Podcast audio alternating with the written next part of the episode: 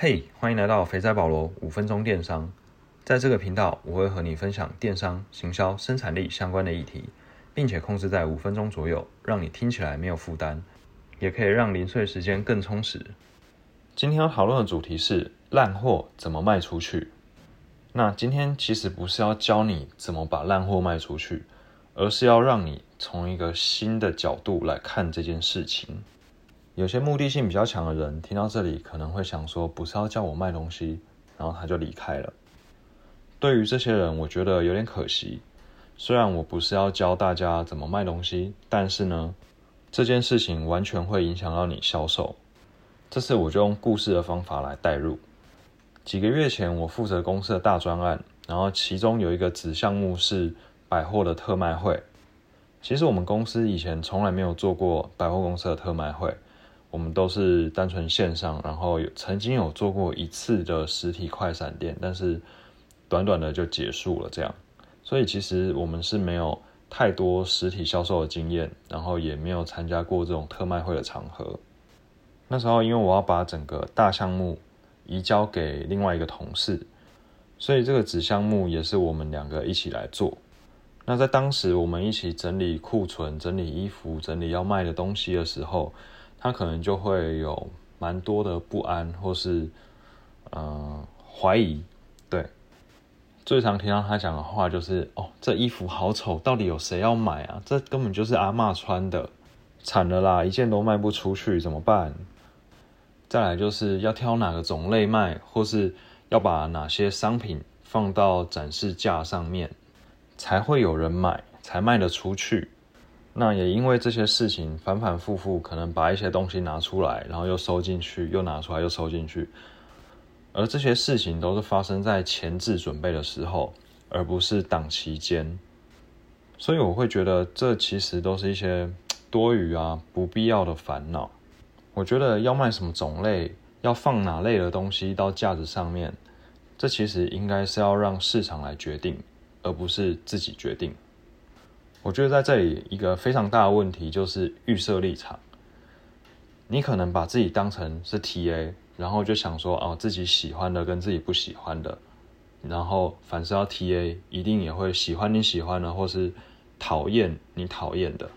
可是呢，有时候你可能根本就不是你的 TA。为什么我会有这样的想法呢？当然也是因为以前被市场教训过。当我在封 BB 的时候。那时候大概有好几款呃万年热销的商品，那其中我印象最深的大概就是两个，一个是 Scratch Pen，一个是 Gel Pad。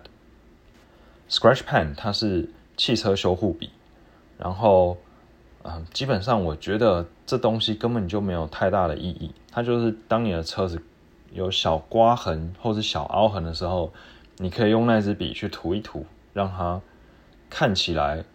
就是比较平滑、比较平顺，就好像没有受伤一样。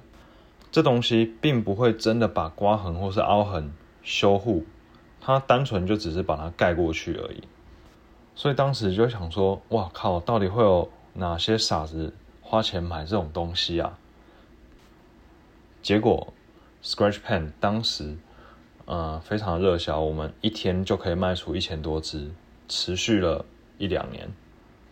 虽然我们的售价从十五块美金掉到最后大概剩下三到五块美金，可是它还是超强。另一个就是 Gel Pad，Gel Pad 的广告，相信应该很多人都曾经看过。它就是嗯圆的，或是方的，或是三角的一块小细胶垫，然后你可以粘在嗯玻璃材质啊，或是一些金属材质等各种地方，然后这块。这块 gel pad 上面，你可能可以再粘你的手机，你可能可以粘你的线、粘你的钥匙等等的。很多人应该都看过这个广告。OK，这东西一样也是，呃，那时候每天可以卖出一两千片，也是卖超多。在还没卖之前，我也是想说啊，这这烂东西到底有谁会要啊？结果我就被销售数字硬生生的打了好几个巴掌，还有非常多不胜枚举的。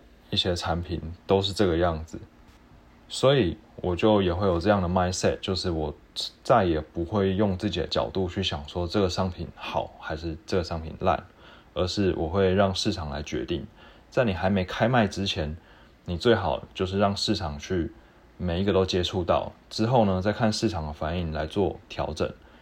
所以并不是说你不能挑种类，或是你不能决定什么要上架，什么不上架，而是你不应该太早。透过你自己主观的认定来进行这件事情，而是应该要让市场来告诉你你应该要做哪些事情，否则你很有可能会错失非常多商品热卖的机会。OK，以上就是今天分享的内容。换个角度，让市场告诉你什么该卖，什么不该卖，不要被自己的预设立场给限制住了。我是保罗，我们下次见，拜拜。